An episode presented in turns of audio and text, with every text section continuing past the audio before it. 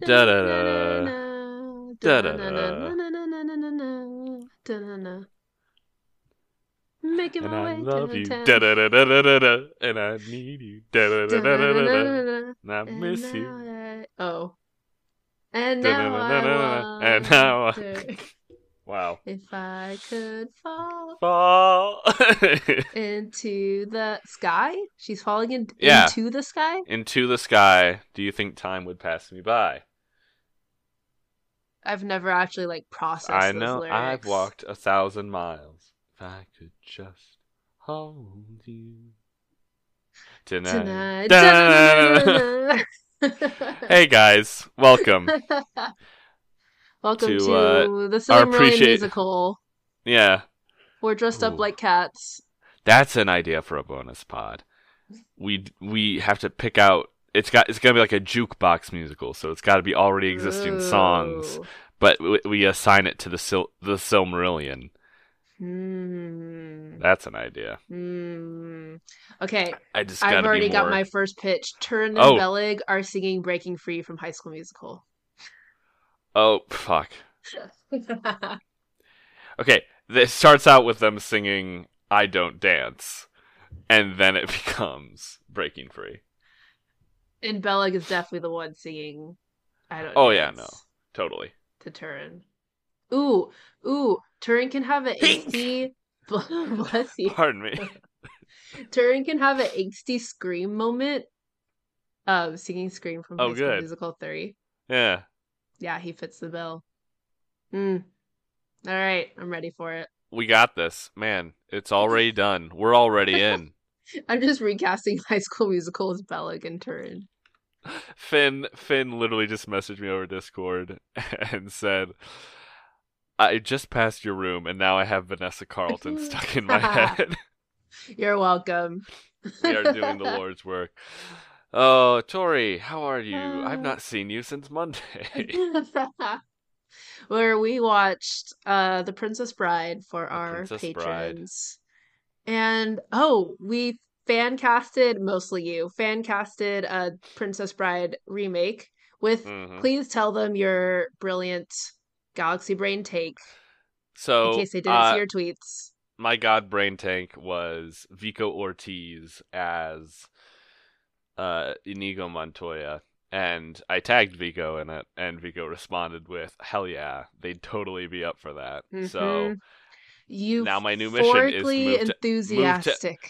move to LA and do a remake of Princess Bride, which is ballsy because it is a very beloved classic. It is, and yeah. if I even think about touching it, I think I might get people. So I would say if I would go into it, I'd be like the preface of this is just a fun little experiment. Everyone knows the first movie cannot be outdone. yeah, it's just This a is- little little this is updated. This is fan fiction. This is my film fan remake. fiction with Well, famous people. with Vico in, you've already got the gays and theys on board. Yeah. Well, see, that's the thing. Uh, that's how I'm gonna make all my money. You see, I know how to play the gay community. And you're only allowed to say that because you're a part of the community. Let's make it clear before you're canceled. no, cancel me. That'll make it even better. Man, canceled man plays gay community like fiddle. uh, are you drinking Oh, milk? goodness. No. Okay, yes. I love that. Just the way you said that, we could see the guilty face in this podcast for. Look, it's been a minute since I've seen you drink milk. At least. It, well, I. I, I, yeah, I have not been. Well, it's because I haven't really been drinking a lot while we've been recording. But uh, I have today just bought a bunch of discount chocolate because today is the Mm. day after Valentine's Day that we're recording this, What'd you score? and uh, I scored two of like the really big heart-shaped boxes, and they Mm. were fifty percent off. So I, I Oh, only paid like yeah. twelve dollars for those things. So Hell yeah. it was well worth the trip. I mean, I I literally just stopped on my way back from work. So, but yeah, that was uh that was my haul. But what about you? Did you fall in love again over Oh, yeah. Valentine's Day, Tori? I fall in love with my wife every day. Gag me, it's disgusting, but very true. We Now I'm immediately thinking of that one TikTok you guys made on your wedding day of the I fall in love. Yes. one of it Oh, cute. With someone new. we stopped at a comic book store and I bought them a bunch of Harlivy comics. So they have a Aw. fat stack of comics. Y'all And I bought just so myself a giant Pokemon card. I don't know if you can see it from here. It's a giant mudkip that's like the size of my face. Uh, It's like it's right there. eh, Oh, yeah, that's there. It is. It Okay. takes up actually the whole shelf. Yeah, it does. and Oh, ate a lot yeah. of chocolate covered strawberries. That's the only thing I ask for every Valentine's Day. and you had Day. sushi. Mm-hmm. Yeah. Sushi looked good. Oh my Mhm. goodness. Yep. Here's my one fun Valentine's story, throwback Valentine's story. At Ooh. college, I loved Valentine's Day because in the dining halls they would serve us chocolate covered strawberries and it was like one of those swipe Oh. systems where you just Yeah. swipe to go in and you eat Mhm. whatever they have as Yeah, much as you want. Yeah. Yeah, and you just you go crazy. So I loved Valentine's Day every year because I had chocolate covered strawberries, and I ate seven that day, and then immediately got sick. And seven I is still my record. Just seven? seven, yeah. How big were these strawberries? They were I think I could at least I think I could put at least away ten. I think. Bet. Okay. Next Valentine's Day when I've moved to LA. chocolate covered strawberry eating I- we're- contest. We're, have oh, it's like a drinking contest, but you and I are just we like we have to go like bite for bite with these chocolate covered strawberries. Ooh. Let's do it. Next Valentine's Day. All the content generation we're gonna get by just living near each other. It's gonna be it's gonna be amazing. Watch out, listeners. Look out, everyone. We're about to hit the big time. Yes. Oh. I did absolutely nothing for Valentine's Day, and I, I see that as a win. Yeah. Uh, I, I started playing Assassin's Creed 2. That's what I did. I was Oh, thinking goodness. yesterday, actually, it's been a hot minute since we played Monster Prom slash Monster Road Trip. So Yes, I true. think We that should should play happen a, soon. a Monster Prom mm-hmm. game. I miss flirting with the monsters. Those sexy, sexy monsters. I don't know why I had to burp between them. it's all that milk. Uh, it's all that, yeah, all, all that caffeinated milk I'm drinking. No, carbonated, not caffeinated. Carbonated milk. Oh, bubbly milk. I don't like it. oh, I don't like God, it. that would be terrifying. I- Uh, God, get a soda stream and just fucking carbonate some milk. Terrible. I'm googling that one sec. I'm carbonated milk. Carbonated milk. I don't even know what Carbonated milk. Oh, it's an actual drink that is sold. Like, It's a popular drink in East Asia. is it like like a milk tea latte type thing?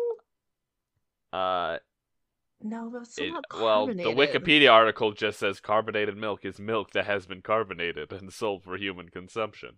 Hey, listeners, please let us know if you've tried carbonated milk.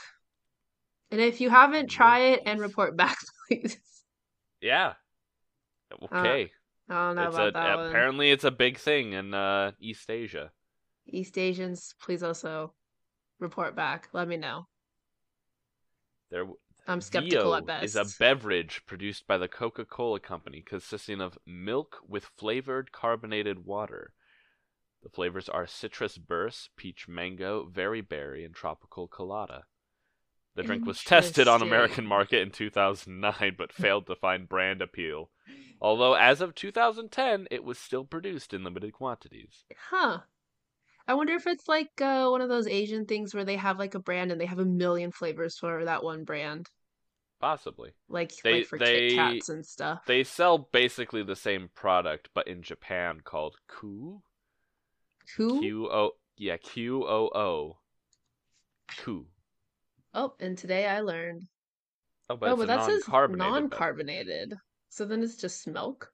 I don't know. We've we've gone down a rabbit hole here. we gotta talk about Lord of the Rings. We gotta we gotta Uh. get back on track. and gotta with get that back- milk talk, We gotta get to the part of Lord of the Rings where J.R.R. Tolkien wrote down the word boner.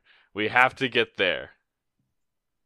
which oh, Okay, you'll guess- find out.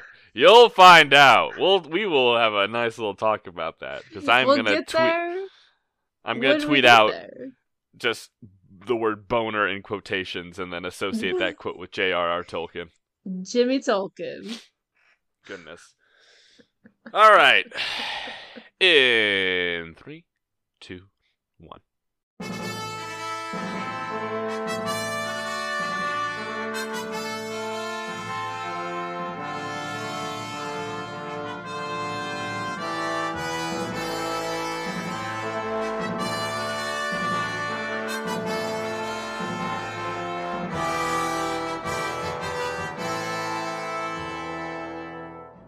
Hello, everyone, and welcome to this week's episode of The Sillymarillion. I am your host, Paul, a connoisseur of carbonated milk and also Lord of the Rings. And I am here with my good friend and uh, quest companion. How, see, you're you're no longer a beginner. You're we're just on this quest together. Quest companion, I love it. Uh, Tori, Tori, welcome to the show. Hi, Paul. Thanks for having me. Thanks for sharing this nice carbonated milk beverage with me. Yes. Uh, we have them in the uh, in those mugs they have on like late night television yeah, hosts. it's branded and with just, the Sillymarillion. Yeah. We need Sillymarillion branded carbonated milk. That's what we need. It's the flavor people want. And it, the mug it's- has just like silmarils around like the top of the, or like the handle of the mug. Which okay, which Lord of the Rings character would you think would be most likely to drink carbonated milk? I want to say Gollum because he seems fucked up enough that he would. Yes. Who drinks the carbonated? milk? I I kind of want to give it to a dwarf, but I think A that's just kind of like I I imagine a milk mustache racist. on their like on their um like their beard and their mustache. Yeah, but it's I don't. I think it has to be like fucked up creatures who drink carbonated milk because it's kind of that concept kind of terrifies me. I'll say Gollum and Ungoliant. Those are the the two who Mm, drink mm, carbonated oh. milk. Ungoliant, good one. Yeah. Well, if we're going, might as well just give it to Melkor. Nah, I think he's got too much class to drink carbonated He's still too milk. classy. Nah, he's still got the bling of the Silmarils. He can't possibly imbibe carbonated milk. God. Anyway, we're we're done. Okay, I am putting an end to the talk of carbonated milk. For now. Uh, my mind was just blown by the concept. Instead, you know, Oh, I bet you, don't talk about I bet milk. you, the Lake Town men would have carbonated milk. Why? Why would They- the Lake Town men drink carbonated just milk? Just seem like funky little fellas, such as yourself. Wait, no, you know who would drink the carbonated milk? Uh, the elves of Mirkwood, but only the elves of Mirkwood from the animated Hobbit movie. Those creepy little green Also the funky little dudes. fellas. They would be the ones who drank the carbonated milk. Thranduil Uh, looking like a goblin creature with his like fucking three root-like toes. Like no, that that motherfucker drinks little Grinch milk. toes. Oh god. Anyway, that was a great Anyway. brainstorm. Anyway, so hello Chapter guys. twelve. We are we are at the end of the first book. Oh my Not god, to be yes. confused with Fellowship of the Ring, but rather just the first book of End Fellowship of the first Ring. book of the first book of chapter Flight to the Ford, which is a, a very eventful uh, chapter to be quite honest. A lot happens in this chapter. I A lot of read- walking. I read half yesterday and I was like, nothing's happening in this chapter. They're just walking and Frodo's moaning because he got his little cursed injury. And then I read it's the- they're walking and Frodo's actively dying. yeah. Pipe down, Frodo. Man up. Frodo, come on. It's just a little a stab song. wound. but then I read the rest of the half today and I was like, wait, there's Mhm. actually there's actually a lot of action that's happening here. Yes. So, So, jumping right in, we have Frodo essentially like waking up from a bad dream, going, "Where is the Pale King?" And then I'm like, that's that's like something like your like your friend who's just coming off a high says when they're waking up, like I was gonna say, was that your nickname in high school? The Pale King, the Pale King. No, that's just the pale guy. Actually, I was Uh. Torso Boy, but that's another story. Torso boy.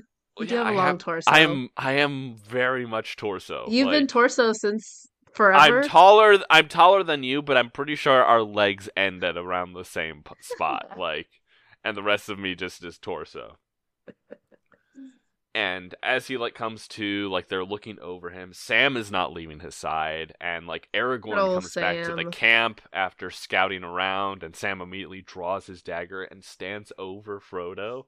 Uh yeah, Sam drew his sword and stood over Frodo, but Strider knelt down swiftly at his side. yeah, there's. Oh, s- It, it's mostly them just like recovering from the attack at Weathertop. yeah, and everyone Uh, being they- very worried about him.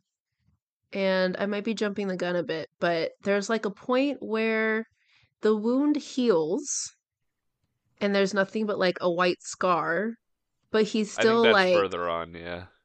feeling the kind of cursed effects of this little stabby Yeah. stab wound.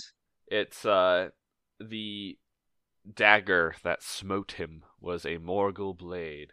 And the thing about these blades is that they're meant to break when they stab someone. So they So like a bee Penetrate- sting. they penetrate the skin and then break and like part of the blade stays in the skin. the Oh. body will heal over it, but then it will start to like it work its way inward towards. All right, now I'm picturing the Black Riders as uh wasps or bees.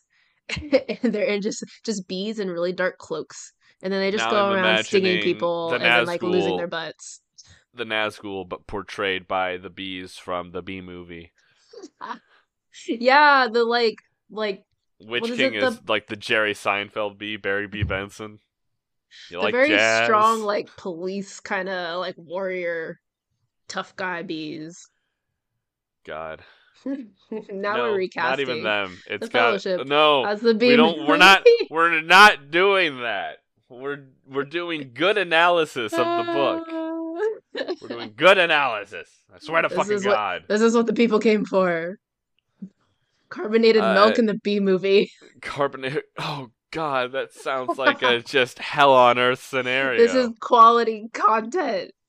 Granted, I do actually enjoy watching the Bee movie, Uh. but only only in an ironic sense. Yes, yes. The uh, Aragorn does his best to do like field medic kind of stuff. He he Mhm. staunches the wound. He looks over it, sees uh, how the blade was broken. Is like, okay, well, this is beyond my ability to heal, so we gotta get this dude to the ER, aka Rivendell.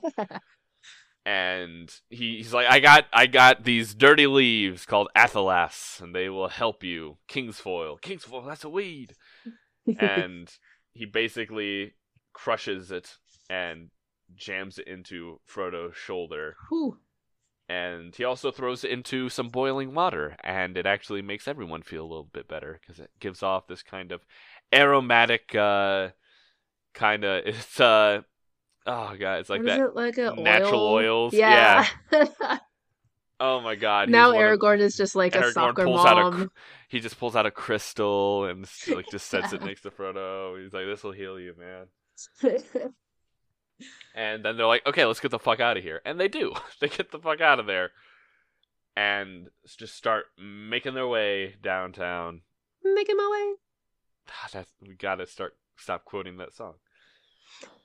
They're not listening. And then just a, it's just a travel montage of Frodo actively dying, And everyone being like, "Oh no."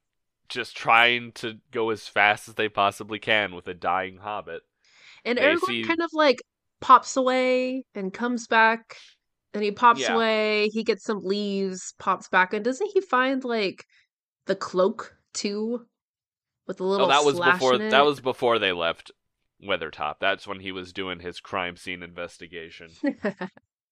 He found the bullet oh casing yes, that shot leaves.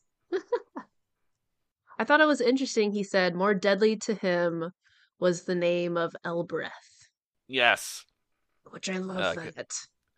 He mentions how like Frodo had like struck out with his sword at the Witch King and cried, "Ah, Elbereth, Gilthoniel," and the sword, while they are weapons of Numenor, they have no real ability to hurt the Nazgul. Um, well, we might see how that affects the Nazgul later. Spoiler. But uh, in in that moment, it is said that the name of Varda was more deadly to the Witch King than the actual blade, simply because Varda is this hallowed matron of the stars who cannot be touched. Absolute queen shit. Slay. slay, Uh, Varda, slay. and they then make their way to the last bridge where Aragorn's like, okay, let me investigate it because they might try to hold the last bridge against us. He checks it out, comes back, and he's like, I don't know what the fuck that means, but I did find this. And he finds a single pale green jewel, and it is a beryl. It is an elf stone. And he's like, An I don't know if this just happened to fall here or if it was put there on purpose, but it gives me hope. And you know, it was mentioned by Jimmy, so it might mean something.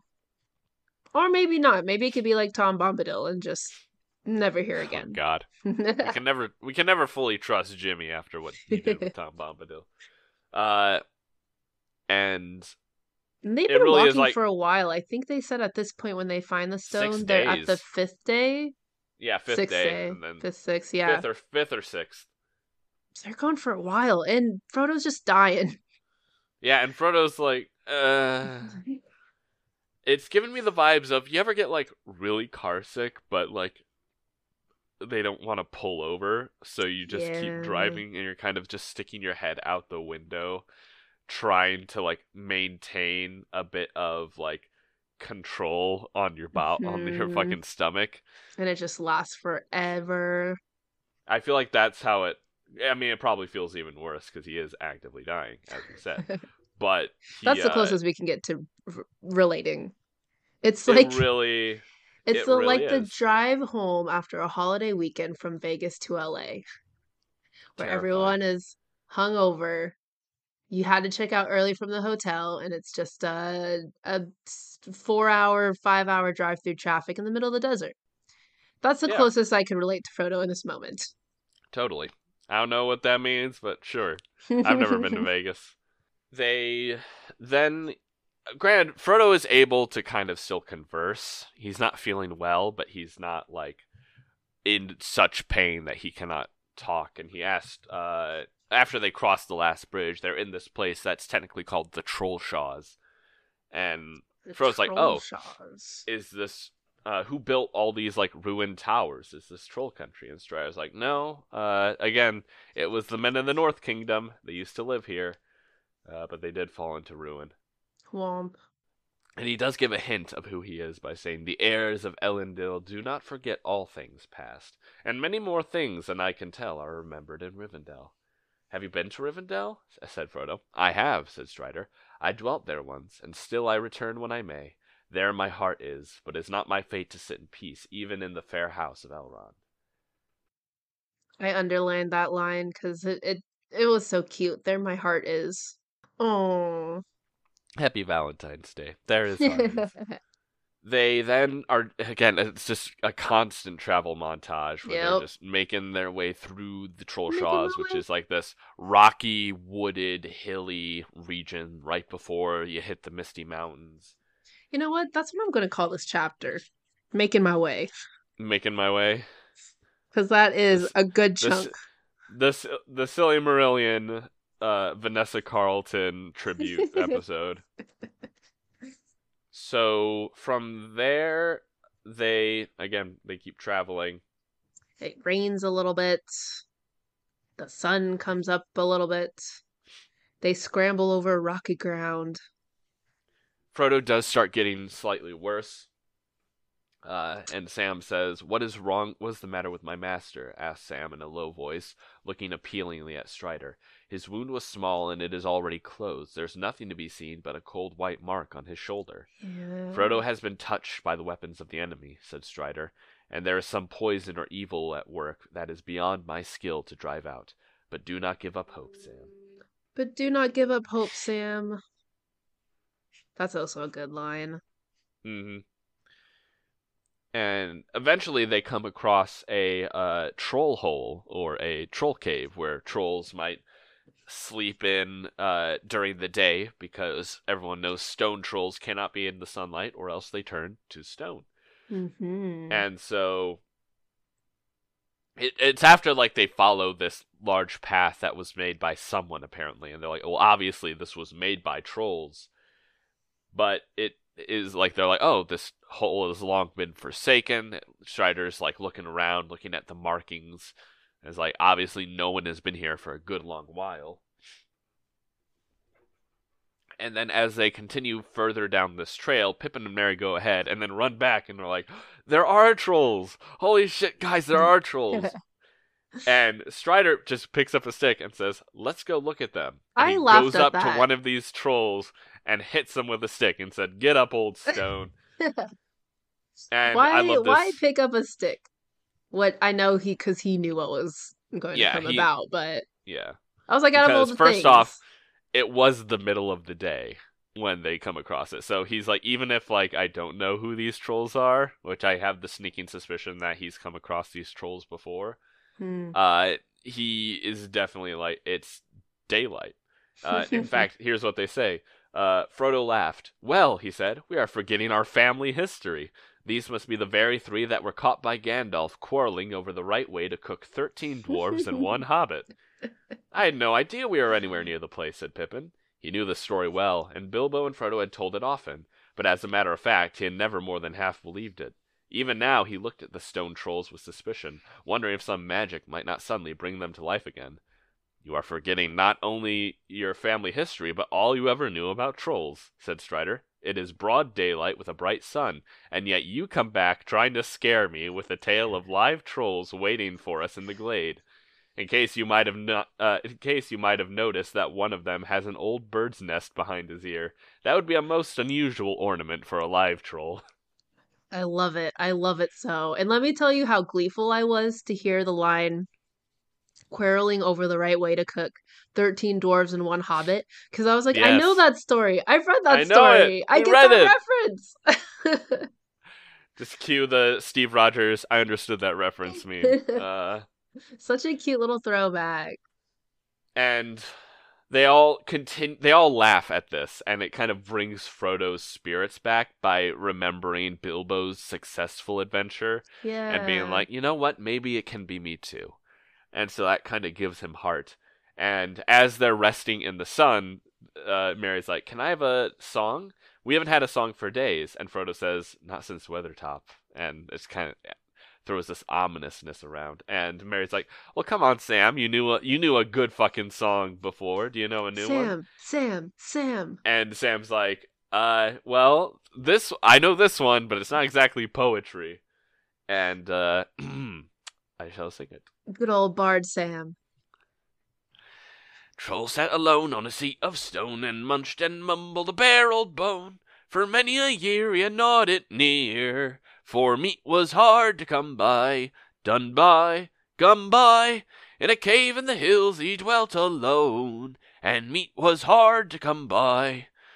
Up came Tom with his big boots on, says he to Troll, pray what is yon? For it looks like the shin of mine Uncle Tim, as should be lying in graveyard. Cave yard, pave yard, this many a year has Tim been gone, and I thought he were lying in graveyard. My lad, says Troll, this bone I stole, but what be bones that lie in a hole? Thine uncle was dead as a lump of lead, afore I found his shin bone, tin bone, thin bone. He can spare a share for a poor old troll, for he don't need his shin bone. Said Tom Mountsie, what the likes of thee without axe and leave should go making free with the shank or the shin of my father's kin. So hand the old bone over, rover, trover, though dead he be, it belongs to he. So hand the old bone over. For a couple of pins, says Troll and grins. I'll eat thee too and gnaw thy shins. A bit of fresh meat will go down sweet. I'll try my teeth on thee now. He now, see now, I'm tired of gnawing old bones and skins. I'm a nine to dine on thee now. But just as he thought his dinner was caught, he found his hands had hold of naught. Before he could mind, Tom slipped behind and gave him the boot to larn him, warn him, darn him. A bump of the boot on the seat, Tom thought, would be the way to larn him. But harder than stone is the flesh and bone of a troll that dwells in the hills alone. You might as well set your boot to the mountain's root, for the seat of a troll don't feel it, peel it, heel it. Old Troll laughed when he heard Tom groan, and he knew that his toes could feel it. Tom's leg is game since home he came, and his bootless foot is lasting lame. But Troll don't care, and he's still there, with the bone that he boned from its owner. Donor, boner, Troll's sold steed is still the same, and the bone he boned from his owner. Where did you come by that, Sam? I've never heard those words before. It's out of his own head, of course. Yes. Oh God. Sam the Bard just coming up with this songs on the spot. And I love how Pippin's like, "Where did you come by that?" I've never heard those words before. And Sam just mutters something, and but I imagine Frodo just looking so fondly at Sam as he goes. Yeah. It's out of his own head, of course. I am learning a lot about Sam Gamgee on this journey. First, he was a conspirator. Now he's a jester. He'll end up by becoming a wizard or a warrior. I hope not, said Sam. I don't want to be neither. so cute. And yeah, I did not expect with the bone he boned from its owner, donor, Mm. boner, and the bone he boned from its owner. I did that's just out of context. Great, great line, Jimmy. Great line.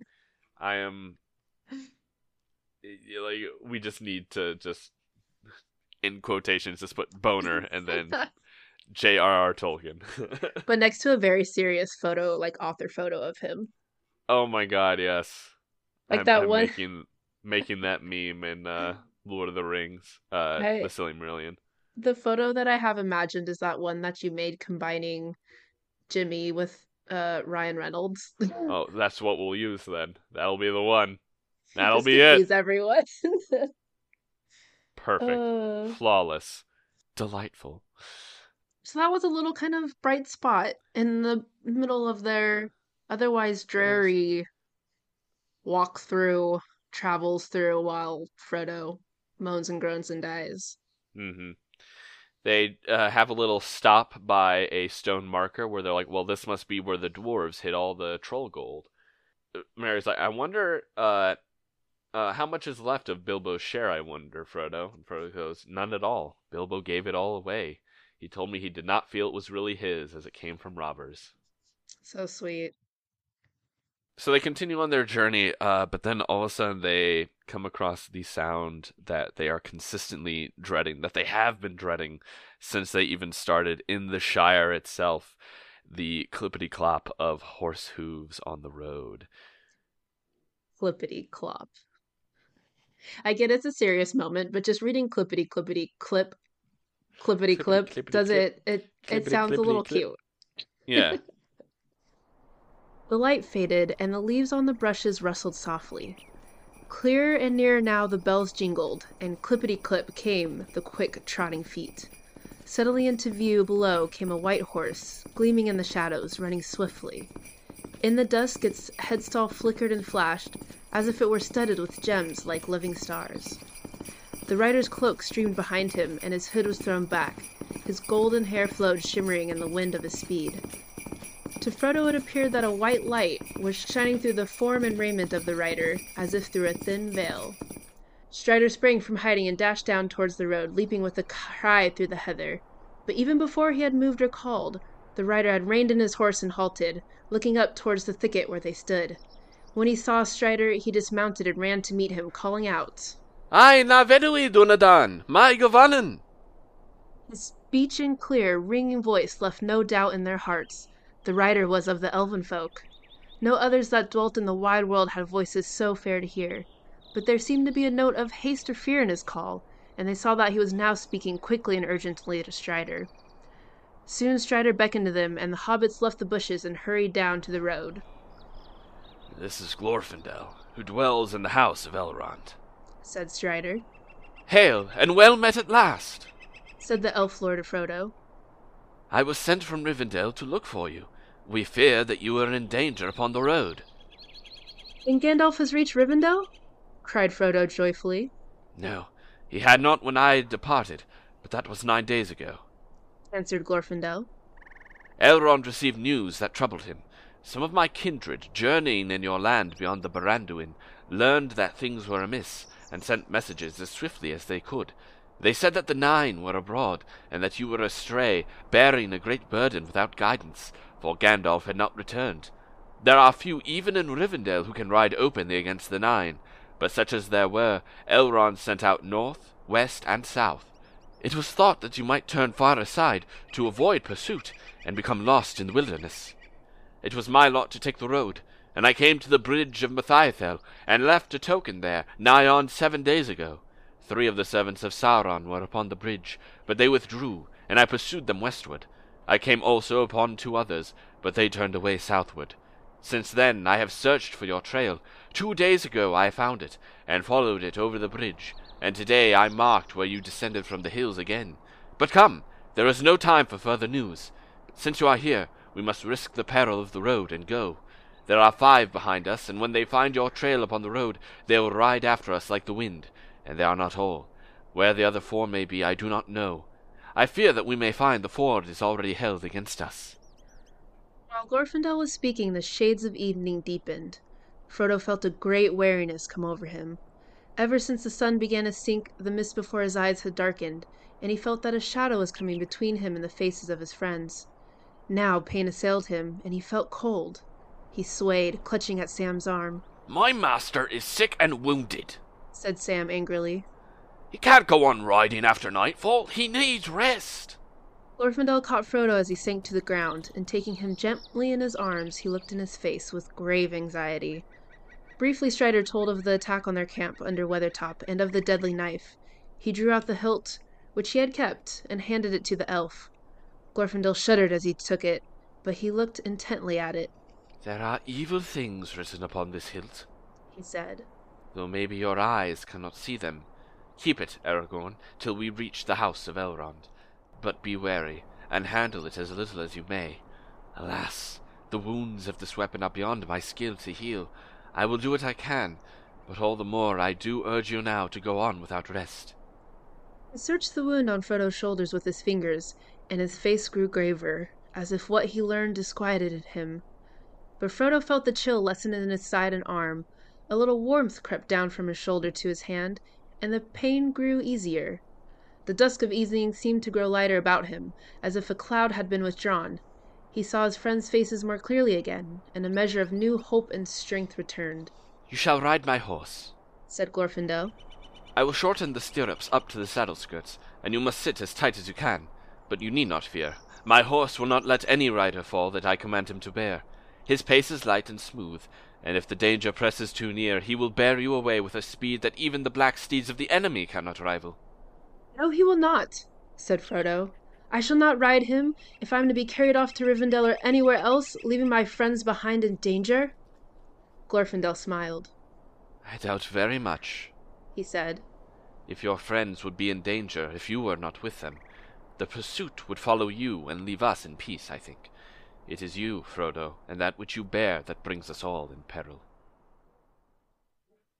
See. And that's our introduction to Glorfindel.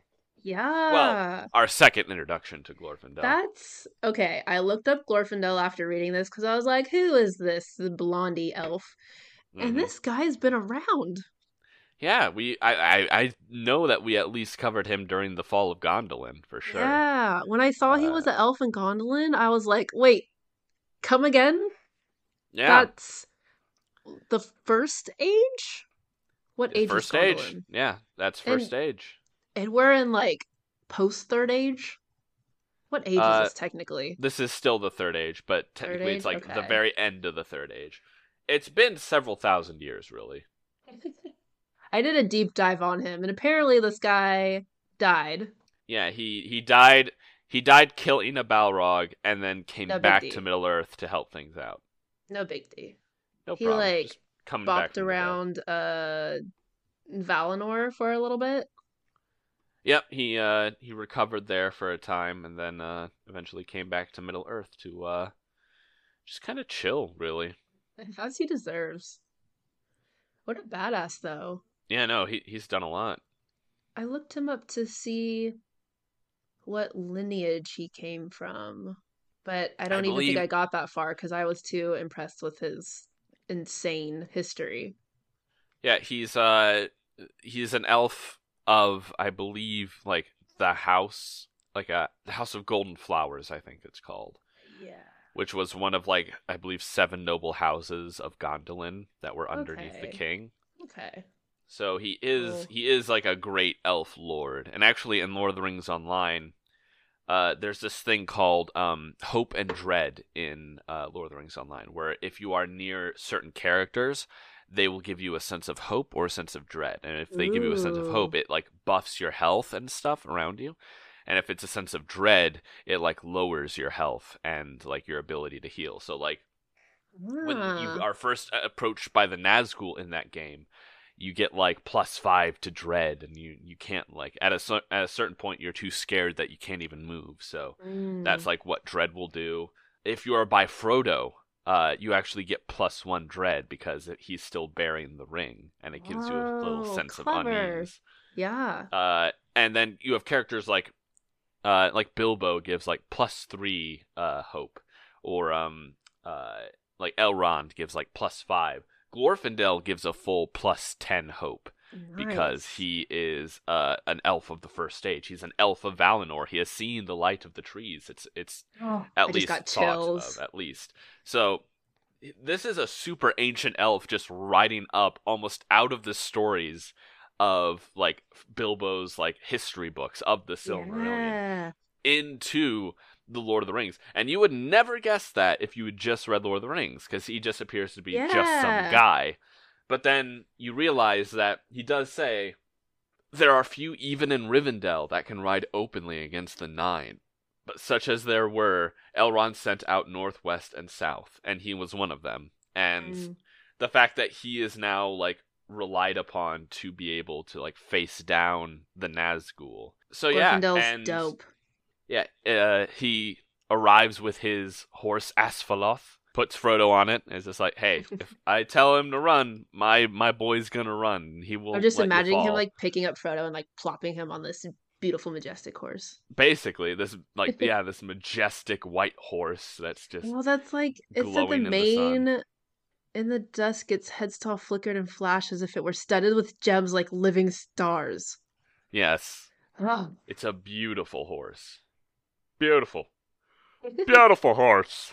And so, as they go along, uh, like they need to keep moving because at this point, Glorfindel has seen how grievous Frodo's wound is. They have to get to Yeah. Rivendell, and who knows what the Nine Riders might be doing out in the wilderness to try to thwart them. So instead of like stopping for food, he instead gives them all a little a little liquor from his silver-studded flask, and it was as it was clear as spring water and had no taste. And I'm like, oh, oh, Everclear? Is that Everclear? Some then again, elven it- Everclear. it did not feel either cool or warm, so it can't be Everclear because Everclear It's- just feels hot. Elven clear. Elven Clear. Ah, That's what we're serving at hey. Elven Clear. Uh, but strength and vigor seemed to flow into all their limbs as they drank it. Eaten after that draught, the stale bread and dried fruit, which was all that they had left, seemed to satisfy their hunger better than many a good breakfast in the Shire had done. So they're a little rejuvenated, and they've added someone to their party. hmm They keep going and they get to the ford, the ford of Bruinen.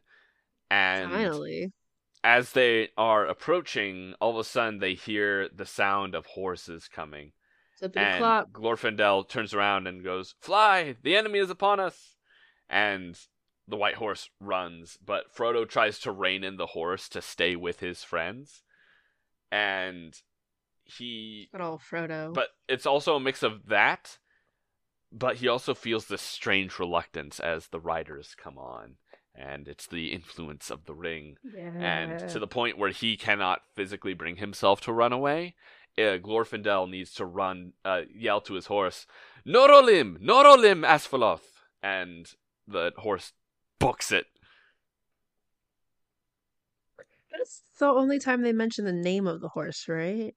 Yep, Okay. Asfaloth. I didn't know if that was like a name or some other elven.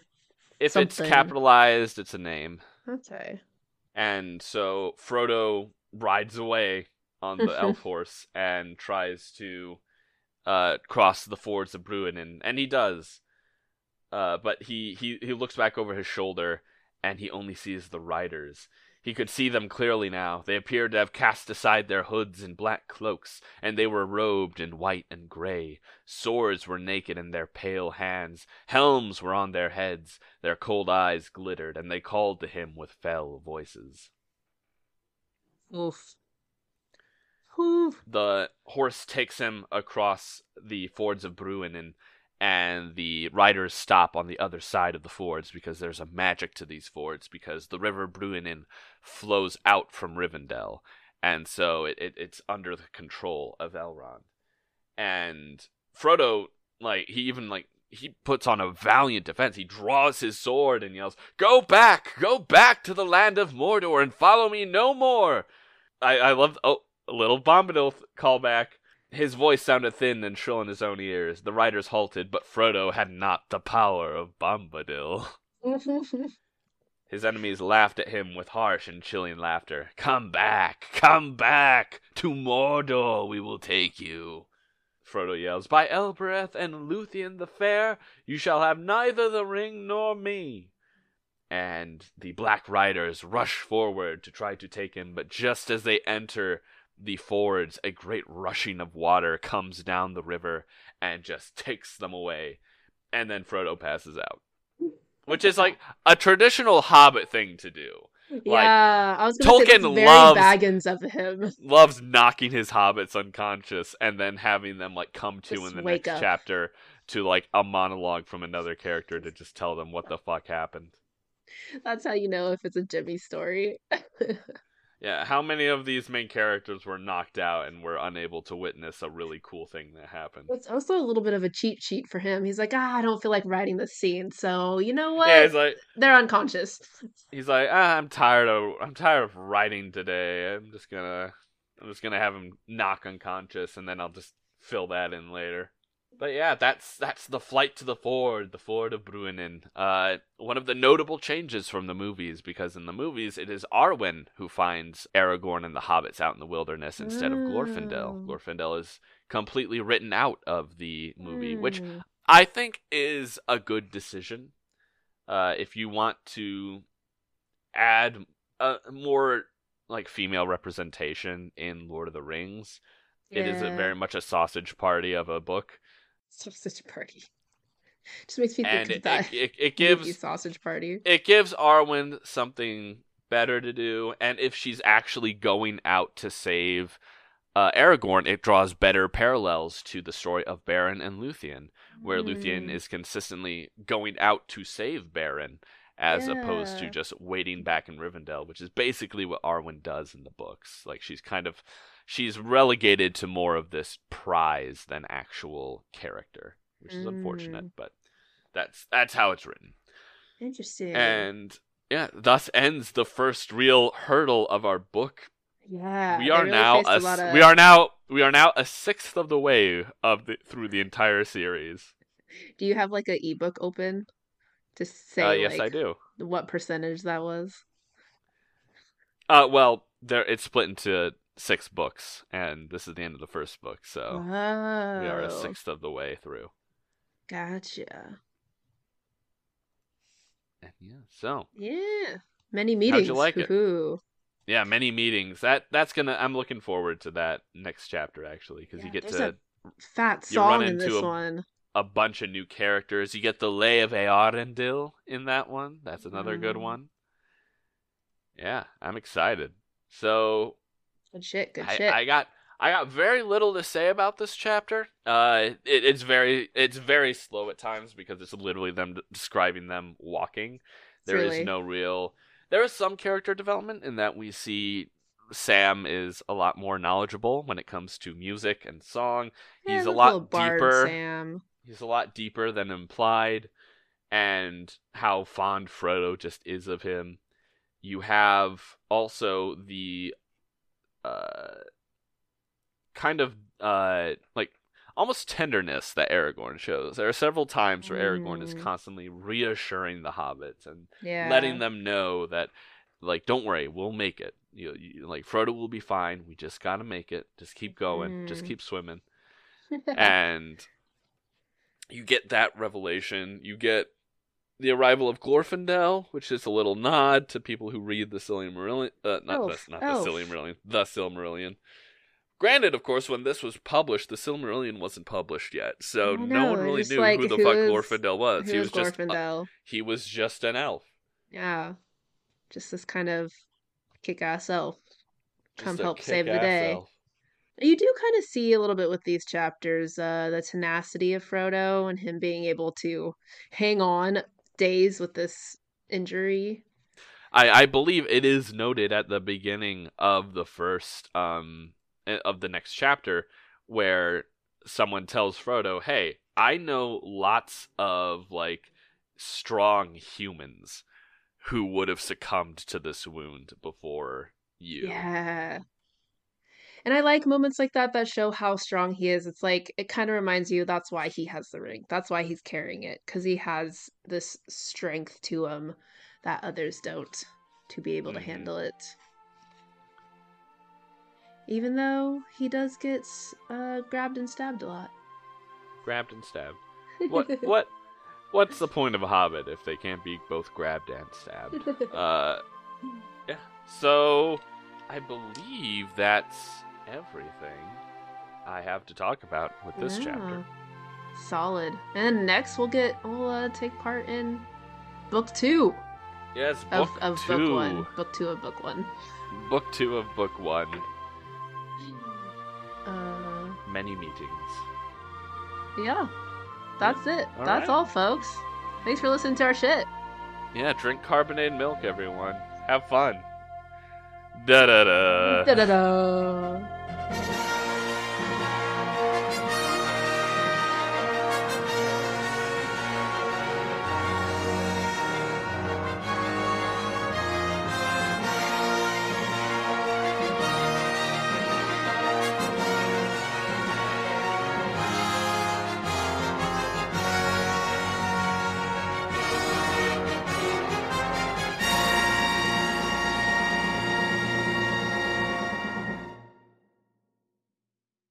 It was thought that you. It was thought that you might turn. It was thought that you might turn far aside to provoke. Ah, fuck.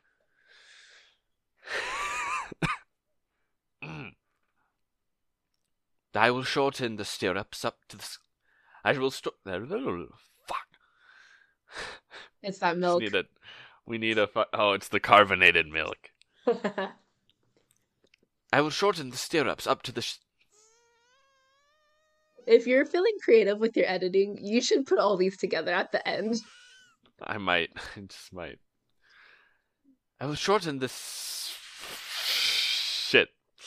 Ah. You got this. You got this. Seashells, seashells by the seashore.